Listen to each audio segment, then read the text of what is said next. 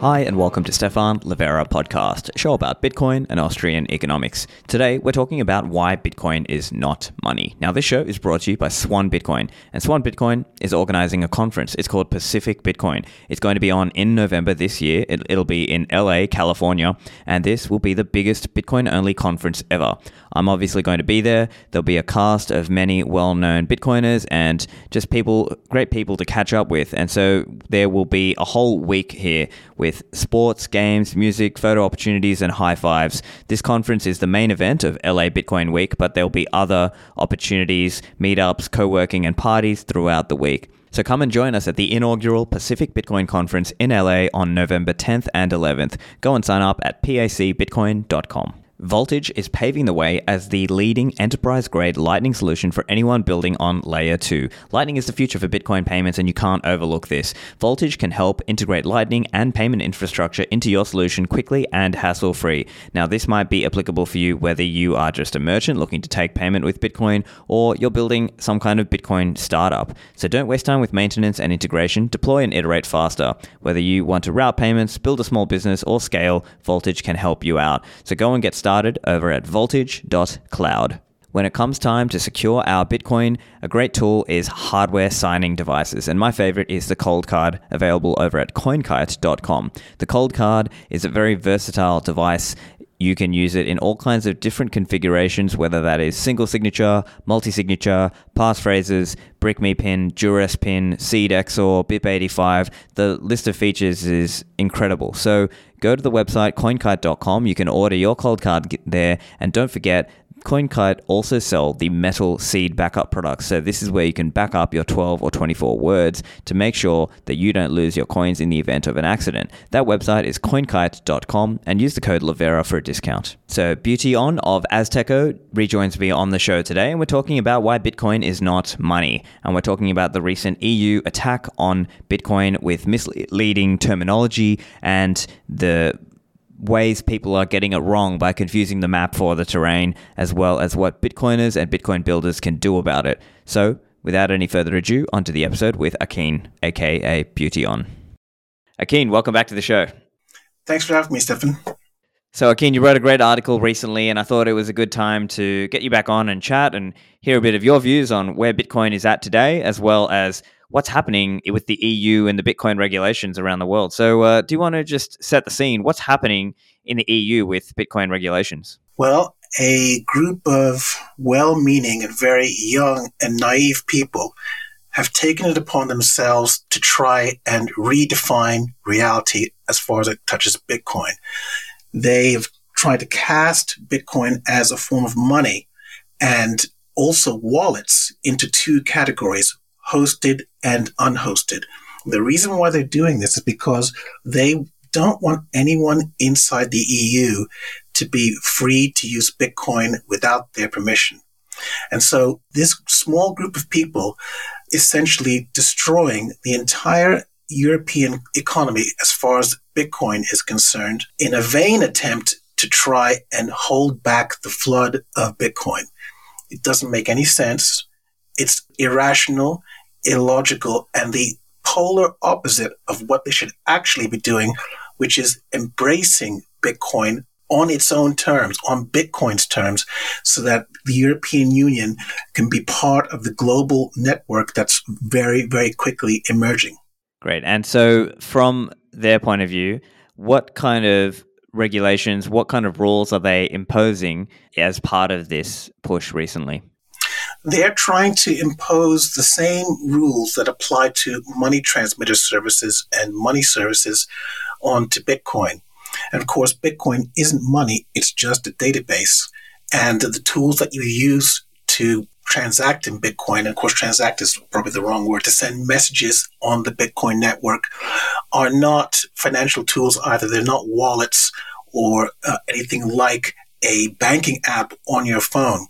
And because these Bitcoin wallets look very much like banking apps, which is the, the subject of the essay that I wrote, all of these EU uh, apparatchiks, all these uh, civil servants, have conflated Bitcoin with money in their minds, and they've used that as the basis of new legislation. And so in the EU, they're going to try and ban what they call unhosted wallets, which means any tool that's on a mobile phone or on a desktop where you have control over the private keys that are used to sign messages sent to the Bitcoin network. They're going to make that illegal inside the EU. And what they don't seem to understand is that most of the internet services that you use today, whether it be WhatsApp, Signal, or even a browser, all use the same techniques to protect the user from being eavesdropped upon. It's called public key cryptography. That means you have a private key on your machine that only you have access to that encrypts your text or your phone call or your photos before they're sent out and received by somebody else. Now, actually, I've got that actually backwards. It's the public key of the recipient that you have on your, on your WhatsApp.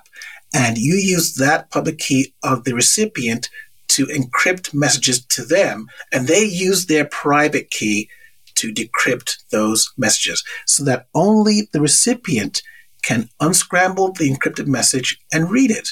Now, that's the, the fundamental basis of two things. First of all, the privacy revolution, which has swept across the whole world is now irrevocable, and Bitcoin. Those same techniques, when applied to a database that everyone shares, can be used to simulate money. And that's what Bitcoin is. Bitcoin is a very good simulation of money. And this uh, fundamental and deep understanding is completely missed by the EU people who have written this law. They've taken the analogies that people use to contextualize services in Bitcoin and made the mistake of thinking that's what these things actually are, when in fact they're not. And so what's going to happen is they're going to be sidelined, they being the, the EU, they're going to be totally sidelined in this um, fundamental change in the way things are done internationally.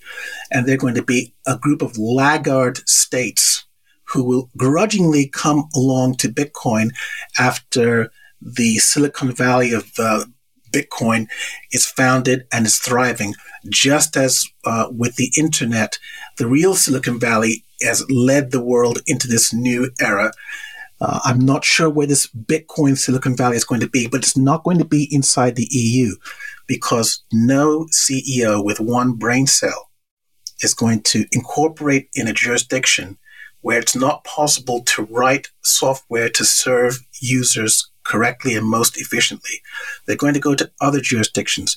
And of course, in software, you don't have to actually be anywhere in particular to do it. You can be anywhere and have your servers hosted in the safe jurisdiction, serving the entire world. This is already being done. Now, of course, the exception to this is the Bitcoin mining, where a physical uh, presence is required because the machines have to be in one place, churning away and whizzing away at the, the calculations. So they have my sympathy. But for uh, the entrepreneurs that are writing software that uses the network, they can be anywhere and they will choose to not be in the EU because the EU is now run by a bunch of uh, Luddite, ignorant, uh, anti human people who are desperate to keep the status quo in place. Now, of course, they're free to do that, but everybody else is free not to deal with them, not to be in their jurisdiction, and to serve the EU people as if they were in the EU. And that's exactly what's going to happen. As you mentioned, there are analogies that people use to convey and explain things about Bitcoin. But as you, you made the point, it's it's there's a famous saying as well: the map is not the terrain, right? And it's perhaps a similar idea here that even though Bitcoin wallets or the software is called Bitcoin wallets and has coins it, maybe that's not the, the, right analogy for really what's going on. Really, it's more like message signing and message passing forward and backward between each other. And so, I'm curious, in your view, why are these EU legislators going down this pathway? Is it purely down to miseducation, or do you believe there's actually some form of malice or attempt to preserve their power? It's a mixture of ignorance and malice. And you're absolutely right about the analogies and the map not being the terrain. There is no problem, or there would be no problem if there wasn't a state to get in the way of everybody in using analogies to contextualize how a piece of software works. There's nothing wrong with calling a Bitcoin wallet a wallet or Bitcoin money or anything you see inside of a Bitcoin wallet arranged the way that it is. The problem is when a, a legislature takes that as the reality and then builds a case for new laws based on an analogy that that's a big mistake. And as for these EU people, there is uh, to, to, to, answer the second part of your question, there is malice involved because these people are socialists, they're anti capitalists, and they don't want anything to come in and disturb the way that things work that they already understand. They think every new idea is a threat. And seeing Bitcoin as a very big threat, which in some ways it is, it's a threat to the status quo. It's a, it's a threat to the banking rails. It's a, a, threat to the surveillance system that they very carefully put in place to monitor everybody. Uh, so in a way that they're they're actually correct to take the stance that they're, they're taking because uh, Bitcoin does threaten the way that they uh, run everything, and this is uh, separate from the threat that Bitcoin presents or represents in the wholesale replacement of fiat money. The euro is how uh, the European Union controls not only uh, people, but everything to do with statecraft. If the euro is replaced by Bitcoin, one of their most powerful levers is removed entirely. And they are not going to sit still and just allow that to happen. Similarly, the, the sanctions regime that these Western democracies have in place are totally destroyed by Bitcoin becoming the world's global international uh, money because anybody can send bit, uh, Bitcoin to anywhere and nobody needs to know about it if you're careful and do it correctly. So this is a sea change in how things are done. And so, of course, people are going to be frightened by it, even though in the end, the benefits to everybody in the EU, everybody all over the world are going to be uh, unimaginably great. The world's going to be a fantastically improved place with the discipline of Bitcoin in uh, in control of how economics is ordered. And so, before we can get there, um, there are going to be people who are against change, and th- this uh, calls to mind the, the scene from uh, that Arnold Schwarzenegger movie with the Turbidium machine, where they didn't want to turn it on because they thought it would melt down Mars, but in fact, it would turn Mars into into a, a planet with an atmosphere. It's exactly the same thing. Bitcoin is the Turbidium machine that, uh, unfortunately for them, has already been turned on, and the whole Earth is going to be transformed by it and there's nothing they can do to stop it. Many of these legislative moves are uh, seemingly done in a panic mode. They know that Bitcoin is now unstoppable. And so what they're trying to do is contain it and corral it a little bit um, so they can get a handle on what this actually means. But it's too late. It's in everybody's hands. It has the potential of being in everybody's hands. And there's no way to stop people from sending messages to each other.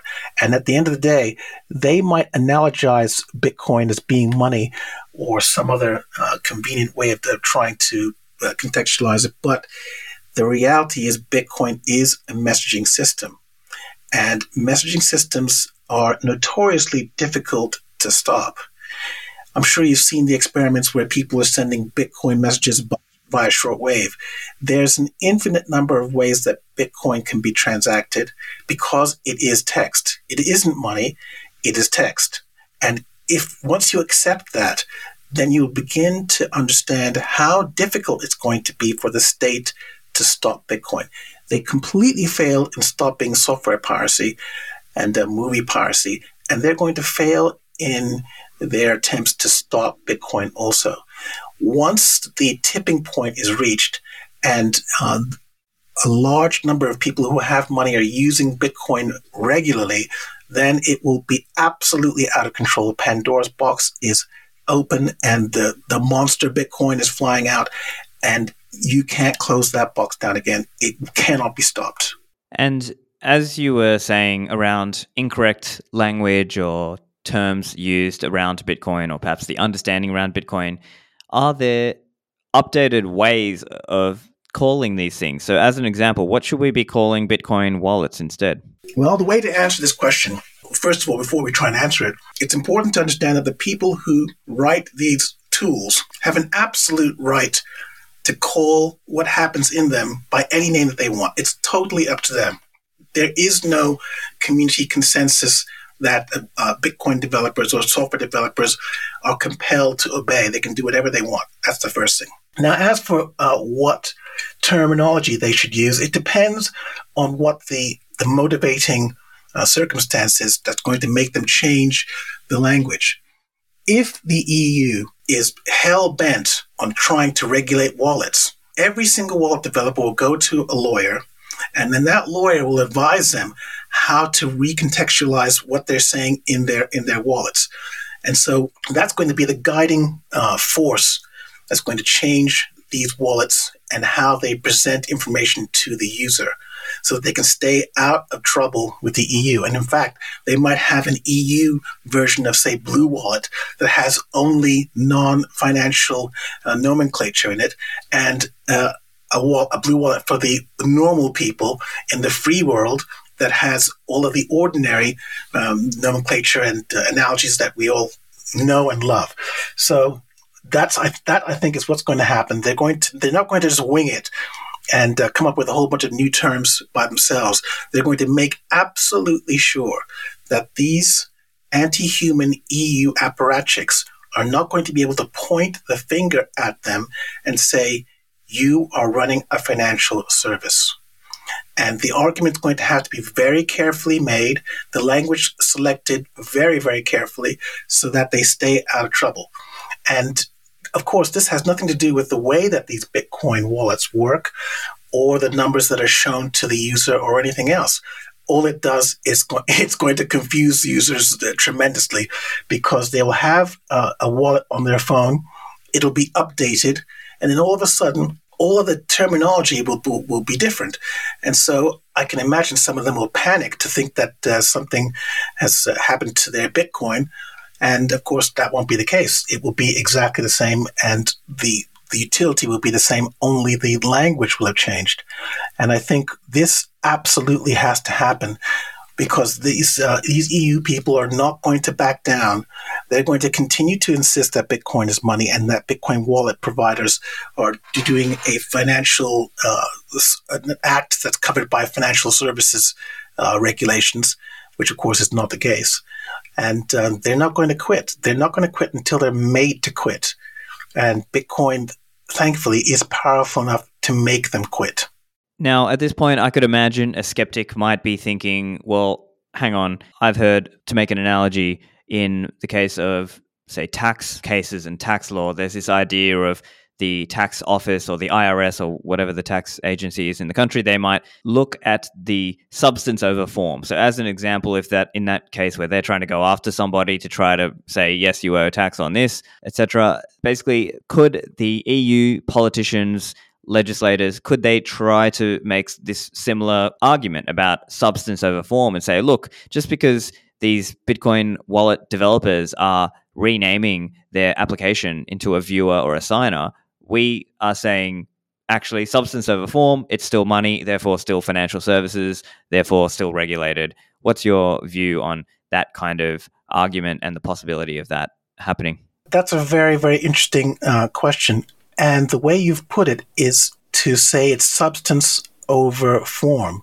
So when these Bitcoin wallets put a fiat number against the balance, or even show it as a balance, that is the form. The substance is the Bitcoin network. The substance is the UTXOs. The substance is what's happening under the hood. Not what's being represented to the user. So if we're going to, if these people are going to say uh, the substance is what matters and not the form, then the argument is, well, the substance is this. The substance that it's a database. We don't control the database our wallets don't actually receive anything.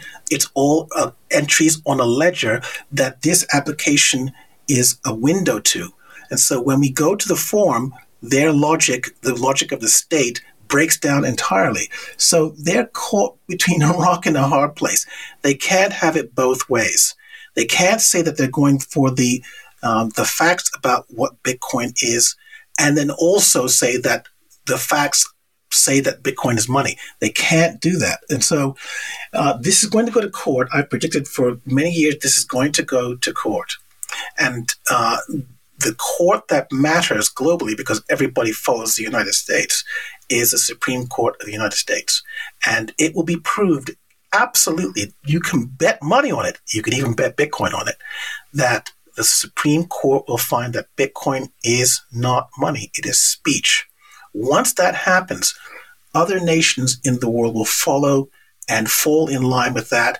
And then the floodgates will be broken open for Bitcoin globally because all the regulations that are currently uh, stifling Bitcoin adoption will be thrown out. And then everybody can write the software tools that they want, release those software tools, and not have to deal with the onerous, irrational, illogical nonsense that's being used uh, to stop people writing software. So they, of course, now there's the uh, the other way. The, the people argue against this. Is They say that well, the government is omniscient, the government is omnipotent. They can do whatever they want. They don't have to follow the rules. They don't have to be logical. Well, if you live in a country that has a government like that, uh, you have my sympathy, and you shouldn't be living there. If the United States is a, a nation of laws and not men, which is what it says on the box, then they cannot regulate Bitcoin. They cannot say that Bitcoin is money, but it's also not money, but it's money just because we say so. The United States does not work like that on the box. And so this is why that Supreme Court is uh, very, very important. And as you've seen recently, uh, they're willing to do things that were previously unthinkable, like overturning Roe versus Wade. So if any Supreme Court uh, uh, in the 20th century or 21st century is going to side with the reality that Bitcoin isn't money, it's just a database, it's text, it's speech, and the First Amendment totally covers it. It's this Supreme Court. This Supreme Court is more likely to do it than any other. So I think it's uh, very important to bring this to the Supreme Court as, as quickly as possible, because as you know, you know they're not uh, a bunch of young men and um, they can be replaced with bad people. So we've already seen a very big Bitcoin company go to court when they weren't allowed to uh, launch one of their financial instruments onto the market. Uh, they didn't even wait. They just had the, the whole um, case ready in case the application was rejected. And I think this has to happen with ordinary Bitcoin transactions and wallet services. We've got to go to court and force the state to behave. We've got to force these people to accept reality can't rely on them to behave rationally or in the interests of the public because clearly they're not acting in the interest of the public because they're anti Bitcoin. There is nothing negative about Bitcoin. There's nothing bad about Bitcoin. Bitcoin is a positive and good thing for the entire population of this planet. And anybody who is against that is against humanity. And of course, there are people who are against humanity. They have to be stopped they'll be stopped in the court. When the law is behind Bitcoin at a fundamental level, like the American Constitution, then it will not be possible to stop Bitcoin anymore.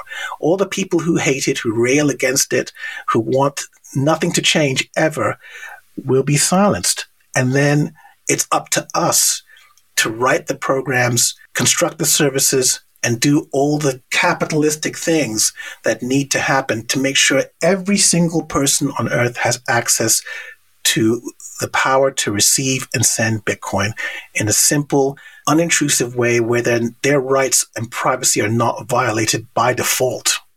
Back to the show in a moment. The events at exchanges and lending platforms over the last few weeks have been an important reminder for us all about how important it is to take control of our Bitcoin keys. So don't leave your coins with somebody else. Don't risk having your withdrawals blocked when you need Bitcoin the most or having your Bitcoin caught up in someone else's insolvency. There were people who had their coins caught on these exchanges for years in legal battles. The Unchained Capital can help you with this. They have concierge onboarding. So if you're a little bit scared and you're a bit worried about screwing it up, well, this is the service for you. They will ship you the hardware, they'll walk you through the setup over a video call, they will help you withdraw and cover your questions. There's even some ongoing support afterwards. So, Unchained is the way to get started, take your coins off the exchange, or upgrade to multi signature. So don't wait, don't delay. Go to unchained.com slash concierge. Use the code Livera for a discount. Those of you doing Bitcoin mining, consider Braiins OS Plus. This is by the team over at Braiins, and you can use this firmware on your Bitcoin mining machine. So check on the website whether your Bitcoin mining machine is supported. But if it is, it's a great tool because you can improve your efficiency by up to 20%. And so you're just leaving sats on the table if you're not thinking about this. Now, you can also point your hash rate towards Slushpool and receive 0% pool fee if you are using Braiins OS Plus. Now, there is a dev fee, but it's well worth it given the efficiency gains and the configuration that you can do when you're using Braiins OS Plus. So that website is braiins.com. It's spelled B R A I I N S.com. Now back to the show.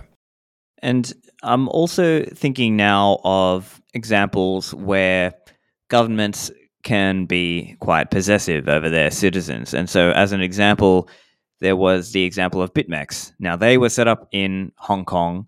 They did not even have fiat on or off ramps, and yet the US government still went after them for serving US customers. I'm curious, in your view, could the EU Parliament or EU politicians try to take a similar approach and say, well, even if you are based outside of the EU, the fact that you are serving customers inside the EU, that's what drags you inside our net or our jurisdiction per se. I'm curious if you see any risk on that side. It depends what country your company is based in. If you have a company that's based in the United States, no court in America will humor an EU attack on an American citizen or an American uh, company.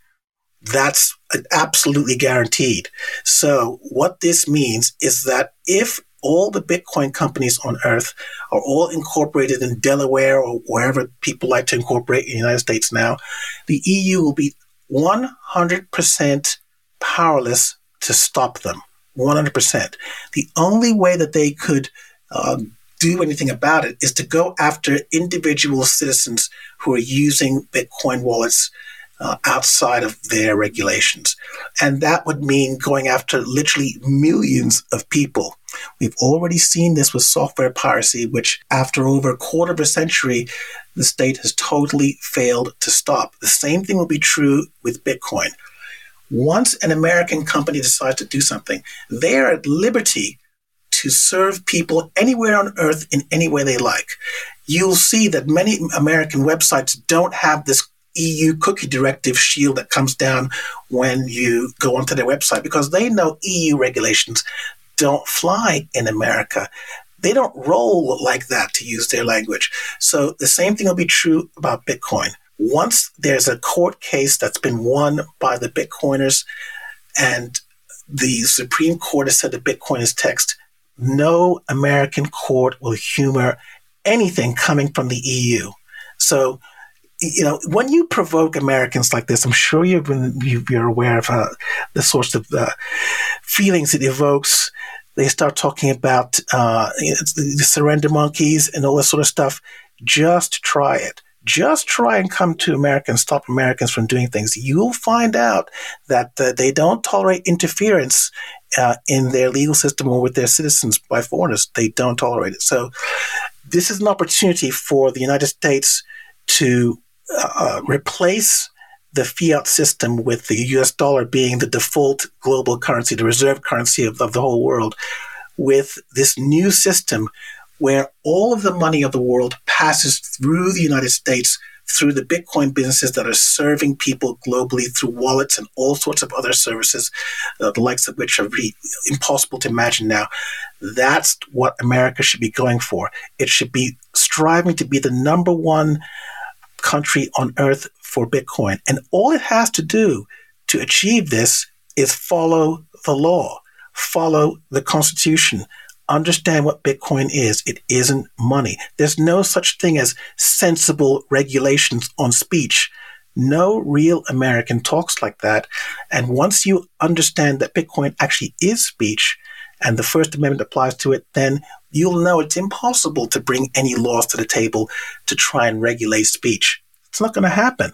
So this is why it's very important to tell the absolute truth about Bitcoin when we're talking about these matters of law.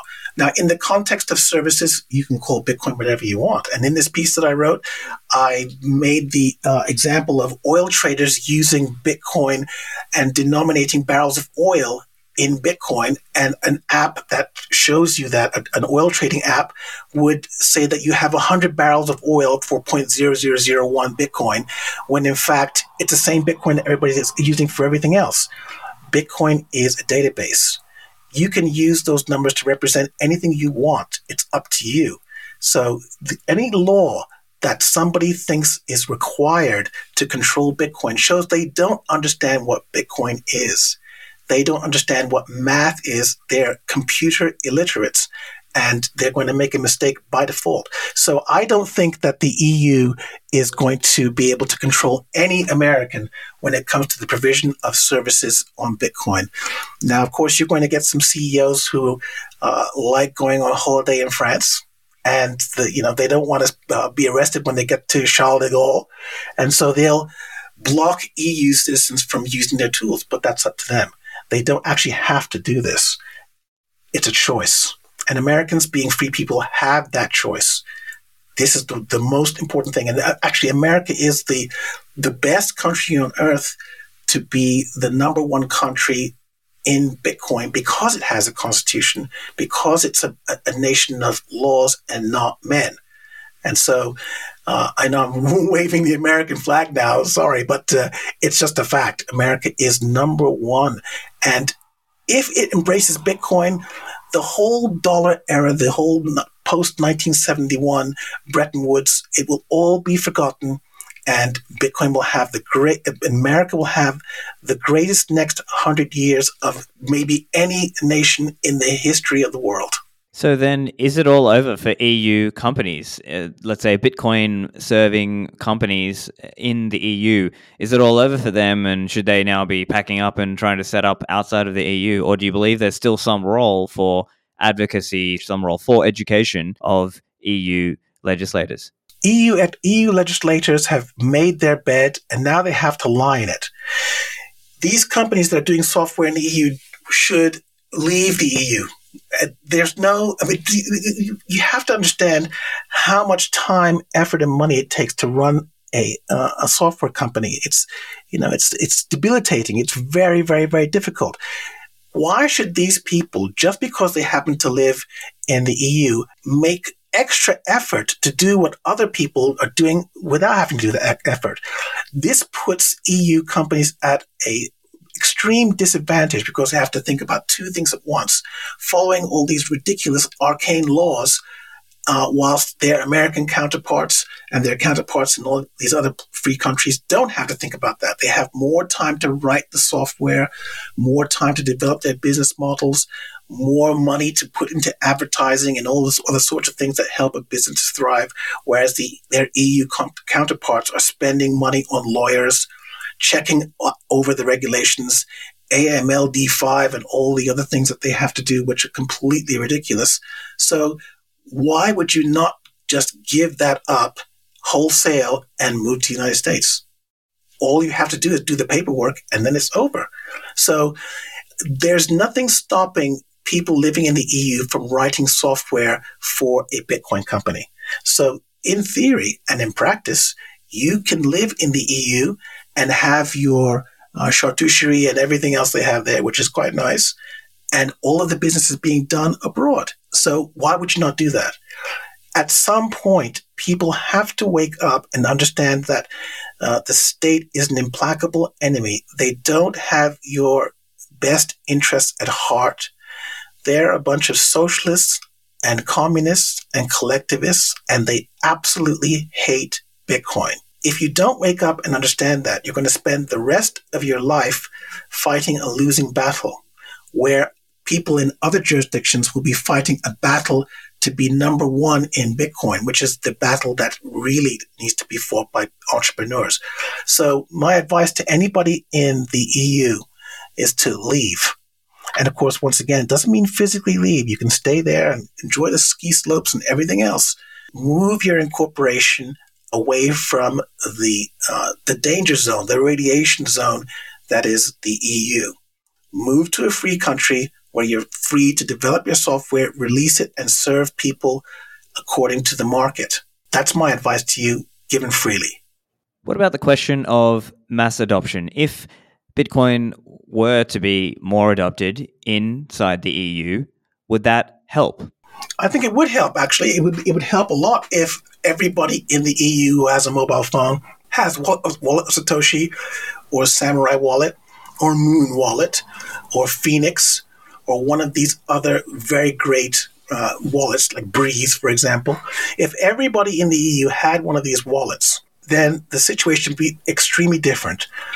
No legislature, no apparatchik, knowing that everybody in the EU has a Bitcoin wallet would put their head above the parapet to call all of these people criminals, to call all of them tax avoiders. This is exactly the same as a, a, a WhatsApp or Signal or any of these other tools which are end to end encrypted. Nobody's coming up and saying that all these people should have their messages revealed. The more people who are using Bitcoin, the better. It makes everybody safe. And the baseline that people should accept and people should go for is a wallet of the type that I've just mentioned, including, of course, the absolutely wonderful Samurai wallet, where you control your keys. You're not giving responsibility for the keys over to a company who can cut you off just like a bank can cut you off. That's not Bitcoin. That's something else. Now, I'm not saying that those people shouldn't exist, which of course they shouldn't, but it would be better for the whole world if everybody was on a Bitcoin wallet where you control the keys and have absolute control over your money. Nobody can cut you off. Nobody can give the excuse that they received a letter from XYZ saying that your account should be suspended. In Bitcoin, there are no accounts. You don't have to give your email address your name or anything else. You only do that because you want to do that. And of course, I suggest that you don't do that. But in Bitcoin, you don't have to do that. And you have the same access to the network as everybody else has. You're a peer on the network. So it's very important to understand how these things work, what it means to be in control of your own keys, which means in Bitcoin, your own money, and why this should be the default for everybody. So in, a, in my dream scenario, everyone in the EU has a Bitcoin wallet of some kind. They're transacting with Bitcoin in a firestorm of transactions that happen every day that's that's unstoppable, and uh, they're finding a way to get Bitcoin. So this is not something that's impossible. It's not something that uh, is a fever dream or a fantasy. It actually can happen because the same shape of tool which is the wallet application, can spread to every EU user, just like Signal and WhatsApp and everything else in Telegram, for heaven's sake. So it is actually possible to do. And this is why it's been so disappointing that uh, the applications that are already widely distributed all over the earth chose not to settle on Bitcoin as the uh, synthetic money that is available inside their app. Um, but once again, understanding Bitcoin is a very, very difficult thing, and there are no precedents for it. So there's no, um, it's not like going to learn C, for example.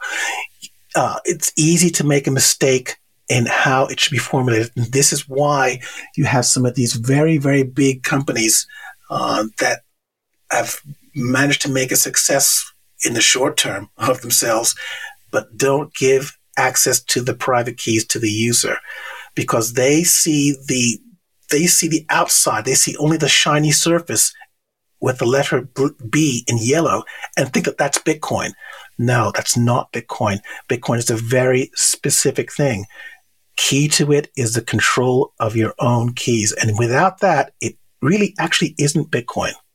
So, focusing then on the consumer level software and hardware that is available in Bitcoin today, do you see any issues with the way those things are being built out? What, what kind of issues do you see that people could improve on? Well, it, that's an interesting question. It depends on what the definition of the word consumer is. If we look at something like the uh, the iPhone, that's a consumer that's a consumer phone, that's a consumer tool, and so if we're going to talk about any of these tools being a consumer tool, that's the standard because we know that Apple has made it easy for billions of people to use uh, very complicated uh, tools like email. Email m- might seem like it's not complicated, but actually under the hood, it's hideously complicated. Anybody who's tried to run a POP3 or SMTP server knows that email is an absolute nightmare. And yet, on an iPhone, you can use email as easily as falling off a log. This has to happen with Bitcoin. Now, the, the current crop of services are trying very hard to move in that direction to make their services uh, easier, but it's not it's not um, something that's trivial. It's very very difficult to do, and you need a team of people who are normal people to help you to guide the design process. Without that, you're never going to be able to do it. So let's look at a very good example of a consumer grade wallet, and that's the Pine wallet. And this wallet is in its interface that, that is shown to the consumer as Apple like an interface as you're going to find. It's totally beautiful. Developer of is a man called Timothy Enquist, I believe, and he has totally nailed the user interface for this Bitcoin wallet. It's intuitive, it's beautiful, super easy to use. It uses the gestures of the uh, iOS software to the absolute maximum. It's utterly brilliant. And on top of that, allows the user to control their keys. So when it comes to consumer Bitcoin, consumer wallets, uh, Pine Wallet is a good example of the way that things should go. If everything goes into that direction, the adoption of Bitcoin by ordinary people is going to greatly accelerate. Now, other wallets who haven't had this design sensibility uh, at their disposal, it doesn't infer in any way that they're uh, not good or inferior. All I'm saying, all I'm telling you is that as as a, a person who runs uh, a, a Bitcoin company and has to deal with tech support, you would be horrified at how people fail to understand how, how these tools work, even though to you and me, Stephan, that, you know, it seems very, very simple. But to them, it's frightening. It's hard to understand. And so there's a lot of work to be done and a lot of uh, ground to be gained in making the user experiences of these tools as smooth as butter, as good as Apple. It can be done, and I think it has to be done because expecting ordinary people to learn uh, how Bitcoin works and to learn these interfaces, which to you and me are very, very simple, but to the ordinary people are complicated. This is not rational. We have to come to them, we being the people who run Bitcoin companies. Our businesses have to come to them. We have to bring Bitcoin to them on their terms and not expect them to use Bitcoin on our terms. If we're not willing to do that, then you might as well give up on trying to be a consumer uh, Bitcoin service. And once again, by consumer, I don't mean just somebody who has money to buy something. I mean the Apple user, the Android user, the ordinary person, and in fact, even the people who are illiterate. Those people will need to have access to Bitcoin also. They have access to WhatsApp. They can make phone calls.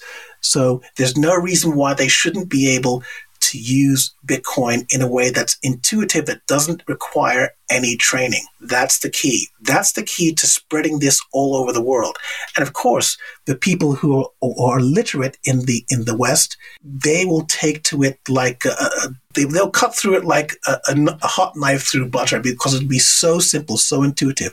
And so I encourage everybody to take a look at Pine for a glimpse into the future.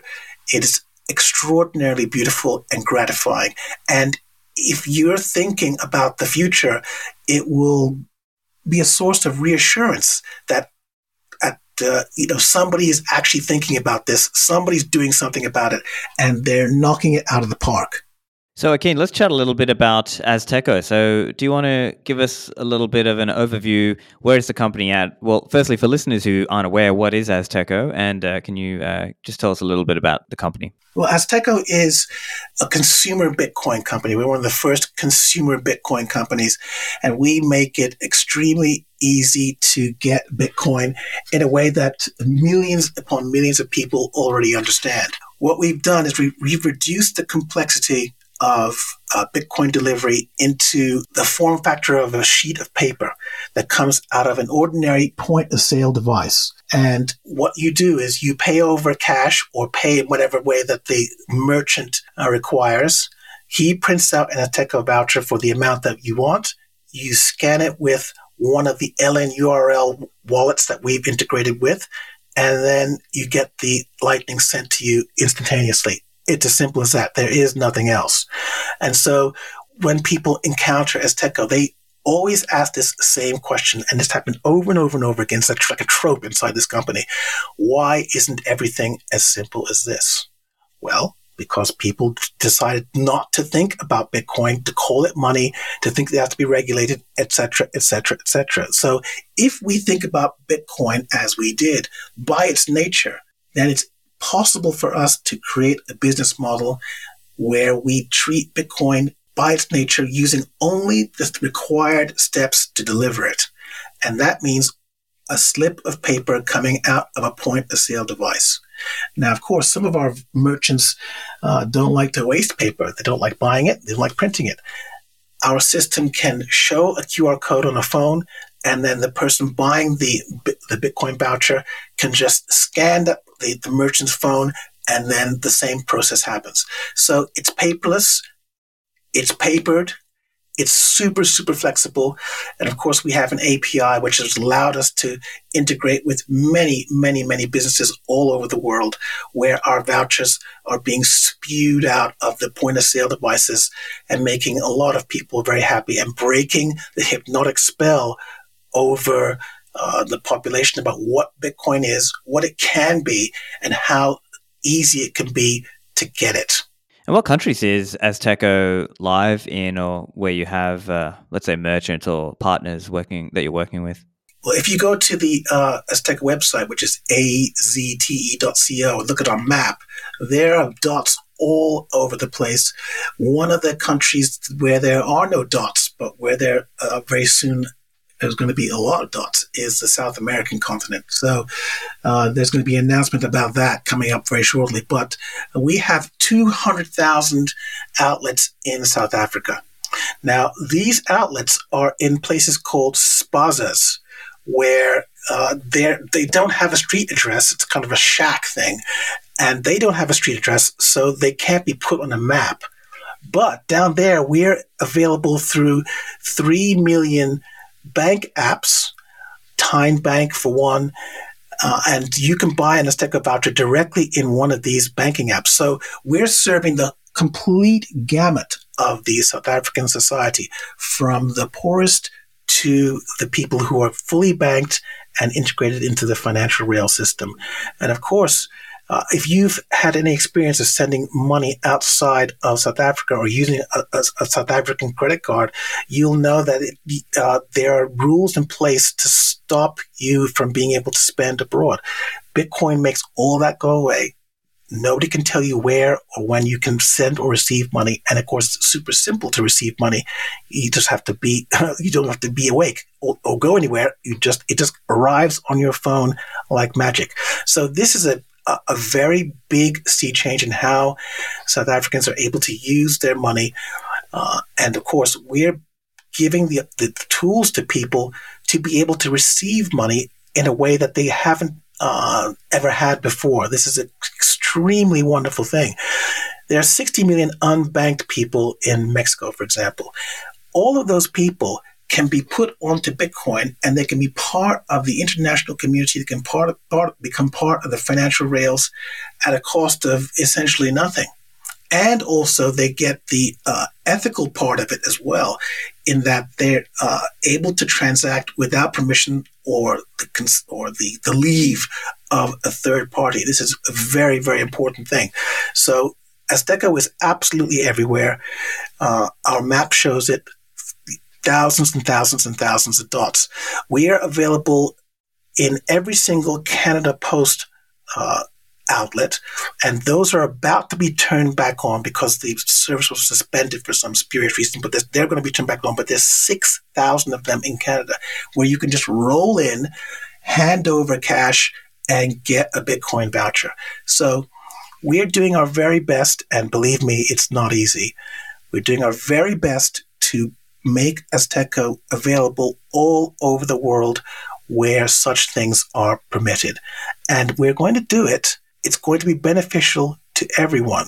I think that Bitcoin is one of the most important uh, innovations and services, uh, and, and, I think to build a service on in the in the history of the whole world. It's going to change the way people think about money. It's going to change the way people think about uh, spending, putting an end to the consumer society and helping the environment and doing all sorts of things like that.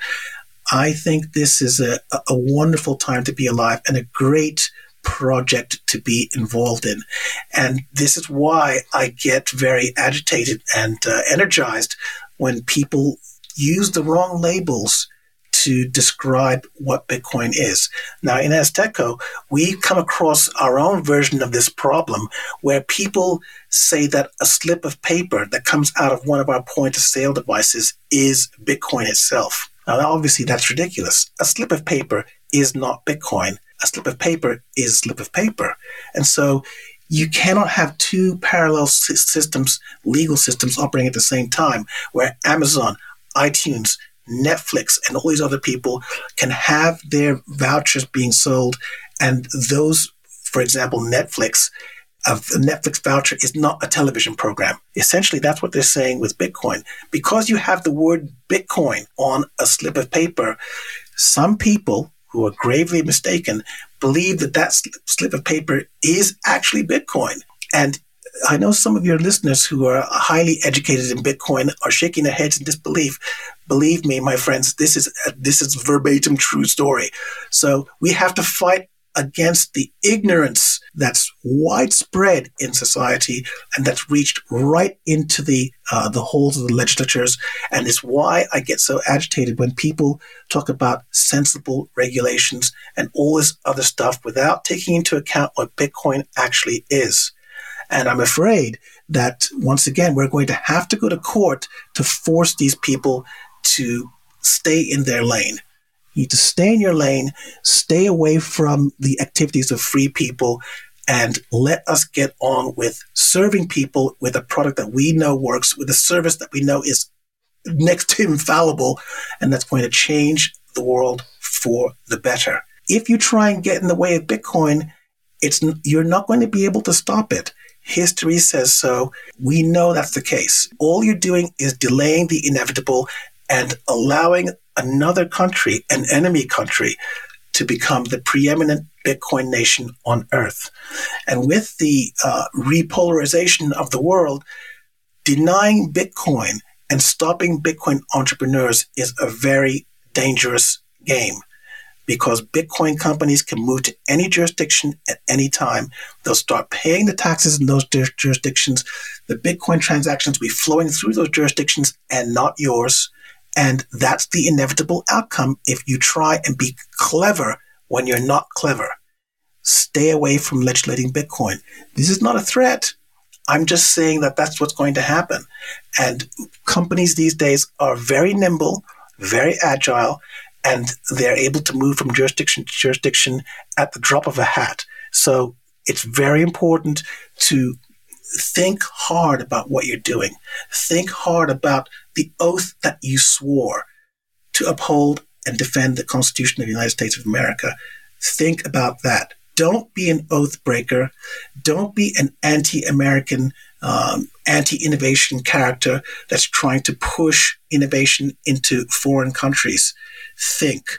Think very hard. Tomorrow is coming. Bitcoin entrepreneurs can go wherever they want. And people who are not Americans who are Bitcoin entrepreneurs will innovate and suck all the money of the world into their jurisdiction, which quite rightfully belongs to the United States and its people being one of the best countries on earth. You're not going to get multiple chances to get this right. You've got to get it right the first time. And luckily for you, you don't even have to think about it. The Constitution has been put there to remove the need for you to be creative about legislation. So you need to heed those warnings, pay attention to your oath, follow the Constitution, and the rest will just happen like magic. Fantastic. Well, I think that's a great spot to finish up there. So, uh, listeners, make sure you go and follow Beautyon. You can find him on Twitter. His handle is at Beautyon underscore. And as you mentioned, Akin, it's uh, azte.co. Uh, Akin, uh, great to chat with you today, and uh, thanks for joining me. Thank you for having me, Stephan. I really enjoyed it.